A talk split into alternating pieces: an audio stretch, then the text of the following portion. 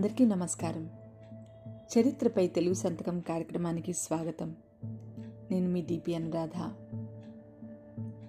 అమరావతి స్థూపం అమరావతి శిల్పం గొప్పతనం గురించి మనం మాట్లాడుకుంటూ ఉన్నాం. వైశాలి పాటలీపుత్ర ఉజ్జయిని కళింగ చీనా శ్రీలంక టిబెట్ ప్రాంతాల నుండి అప్పట్లో ఎందరో ధాన్యకటక మహాచైత్యానికి వచ్చేవారు. ఎందుకనో ఈరోజు తెలుసుకుందాం. నేటికి సరిగ్గా రెండు వేల ఏళ్ళ సంవత్సరాల క్రితం బుద్ధం శరణంగచ్చామి అంటూ బుద్ధఘోషతో భారత ఉపఖండం అంతా ఉర్రూతలవుతోంది. ధాన్యకటకం అతి ప్రధాన బౌద్ధ కేంద్రం.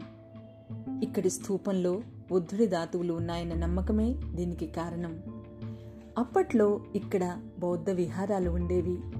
ఆనాడు ధాన్యకటకం నాలుగు మార్గాల కూడలి పశ్చిమ దిశలోని పైథాను ఆపై ప్రాంతాల నుంచి తెలంగాణ ద్వారా ధూళికట్ట హనిగిరి నీలకొండపల్లి జగ్గయ్యపేటల ద్వారా ఒక మార్గం ఉండేది.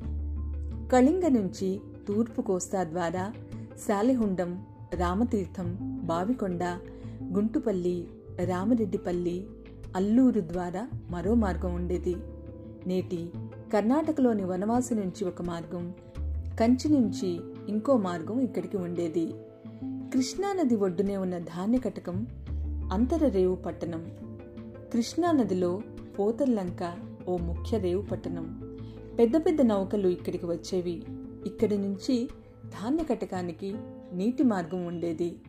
ధాన్యకటక విహారం బౌద్ధ విజ్ఞానానికి పీఠమై ప్రపంచ ఖ్యాతి పొందింది. అనేక ప్రాంతాల నుంచి శ్రమణులు భిక్షువులు యాత్రికులు పండితులు విద్యార్థులు ధాన్యకటక మహాచైత్యాన్ని దర్శించేవారు. ఇక్కడి విశ్వవిద్యాలయంలో ధమ్మమే కాకుండా ఖగోళ శాస్త్రం జ్యోతిష్యం న్యాయం వ్యాకరణం తర్కం తదితర అంశాలలో బోధన జరుగుతుండేది.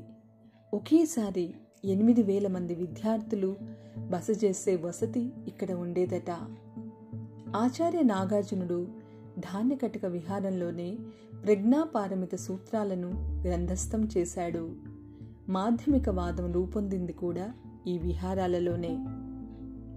చైనా యాత్రికుడు హుయాన్ సాంగ్ ఈ పరిసరాల్లోనే ఆరు నెలలు బస చేసి త్రిపీఠకాలలో ఒకటైన అభిధమ్మ పీఠకాన్ని అభ్యసించాడు.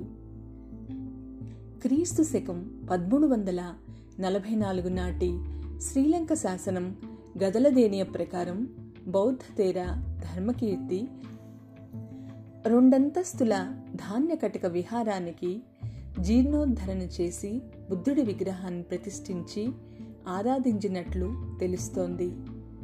ధాన్యకటకానికి సంబంధించి ఇప్పటి వరకు బయటపడిన శాసనాల్లో ఇదే చివరిది. అశోకుడి కాలం నుంచి క్రీస్తు శకం పద్నాలుగో శతాబ్ది వరకు అంటే దాదాపు పదిహేడు శతాబ్దాల పాటు ప్రపంచ బౌద్ధాన్ని ప్రభావితం చేసిన ధాన్యకటకం ఒక్కసారిగా నిర్జీవ నగరంగా మారిపోయింది. బయటి ప్రపంచంతో సంబంధం లేకుండా నాలుగు వందల ఏళ్ళ పాటు కాలం కప్పిన దుప్పటిలో మగ్గిపోయింది. ఇప్పటికీ అలాగే ఉండేదేమో. కర్నల్ కాలిన్ మెకంజీ కళ్ళపడకుంటే. ఇక్కడ జమీందార్ వెంకటాద్రి నాయుడు పేరు కూడా చెప్పాలి. చింతపల్లి నుండి అమరావతికి రాజధానిని మారుస్తూ తన నివాసం కోసం పెద్ద భవనాన్ని నిర్మించాలని తలపెట్టాడు ఆ జమీందార్. భవన నిర్మాణానికి సరిపడా సున్నం కోసం పక్కనున్న దిబ్బలను తవ్వించాడు.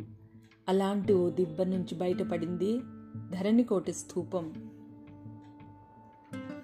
కూలీలకు దాని గొప్పతనం తెలియక కొన్ని శిల్ప ఫలకాలను తీసుకుని వెళ్ళి కాల్చి సున్నంగా మార్చారు. ఈ విషయం తెలిసిన మెకంజీ పదిహేడు వందల తొంభై ఏడులో ధరణికోట వచ్చాడు. ఈస్ట్ ఇండియా కంపెనీ ఆధ్వర్యంలో సర్వేయర్ జనరల్ ఆఫ్ మెడ్రాస్ ప్రెసిడెన్సీగా సర్వేయర్ జనరల్ ఆఫ్ ఇండియాగా మెకంజీ చేశారు. ఈ అద్భుత శిల్పాల గురించి ఆయన పత్రికలకు రాశాడు. ఆ తరువాత పద్దెనిమిది వందల పదహారులో మళ్ళీ ఇక్కడికి వచ్చి శిల్ప ఫలకాలకు నమూనాలను వేయించి కొన్ని శిల్ప ఫలకాలను కోల్కతా తరలించాడు. పద్దెనిమిది వందల నలభై ఐదులో గుంటూరు కమిషనర్గా వచ్చినటువంటి సర్ వాల్టర్ ఇలియట్ స్తూపం వద్ద మరిన్ని తవ్వకాలు జరిపించాడు. అంతవరకు బయటపడిన భాగం బహిర్గతమైంది. ఈ శిల్ప ఫలకాలను ఆనాటి మద్రాసుకు అటు నుండి లండన్కు తరలించారు. లండన్లో ఎండకు ఎండుతూ వానకు తడుస్తున్న వాటి గురించి వాటి సౌందర్యం గురించి అద్భుత గ్రంథం రాసింది బ్రిటన్ కళాతత్వవేత్త జేమ్స్ ఫెర్గుసన్. అప్పుడే ధరణికోట స్థూప శిల్ప సౌందర్యం ప్రపంచమంతా తెలిసింది. ఆ తరువాతే లండన్ మ్యూజియంలో వాటిని భద్రపరిచారు. అక్కడే అమరావతి గ్యాలరీలో నేడు కూడా ఇవి ప్రదర్శనలో ఉన్నాయి. బ్రిటన్కు వెళ్ళే వాళ్ళు అమరావతి గ్యాలరీని తప్పకుండా సందర్శిస్తారని ఆశిస్తున్నాను. నేల మీద నిర్మించిన ఆనాటి మహావిహారాలన్నీ కాలం పెట్టిన పరీక్షలో ఓడిపోయాయి. కానీ రాళ్ళల్లో కవితల్లా ఉన్న శిల్పాలు మాత్రం కాలానికి ఎదురొడ్డి నిల్చున్నాయి. వాటితో పాటు ఆనాటి తెలుగు శిల్పుల గొప్పతనము కలగా కరిగిపోకుండా కావ్యంలా నిలిచి ఉంది.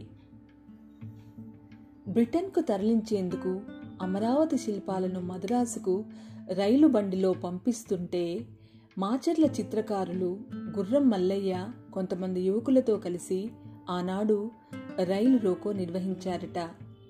ఈ విషయం గురించి మనకు అంతగా ఎక్కడా వినిపించదు. లండన్లో భద్రంగా ఉన్నాయని సంతోషపడాలో మనకు దూరమయ్యాయని బాధపడాలో తెలియని సందిగ్ధావస్థ. పాల నురుగులాగా వెన్నెల వెలుగులాగా హిమగిరి పువ్వులాగా అమరావతి శిల్పం స్వచ్ఛమైంది. వచ్చే వారం మరో అంశంతో మళ్ళీ కలుసుకుందాం. నమస్కారం.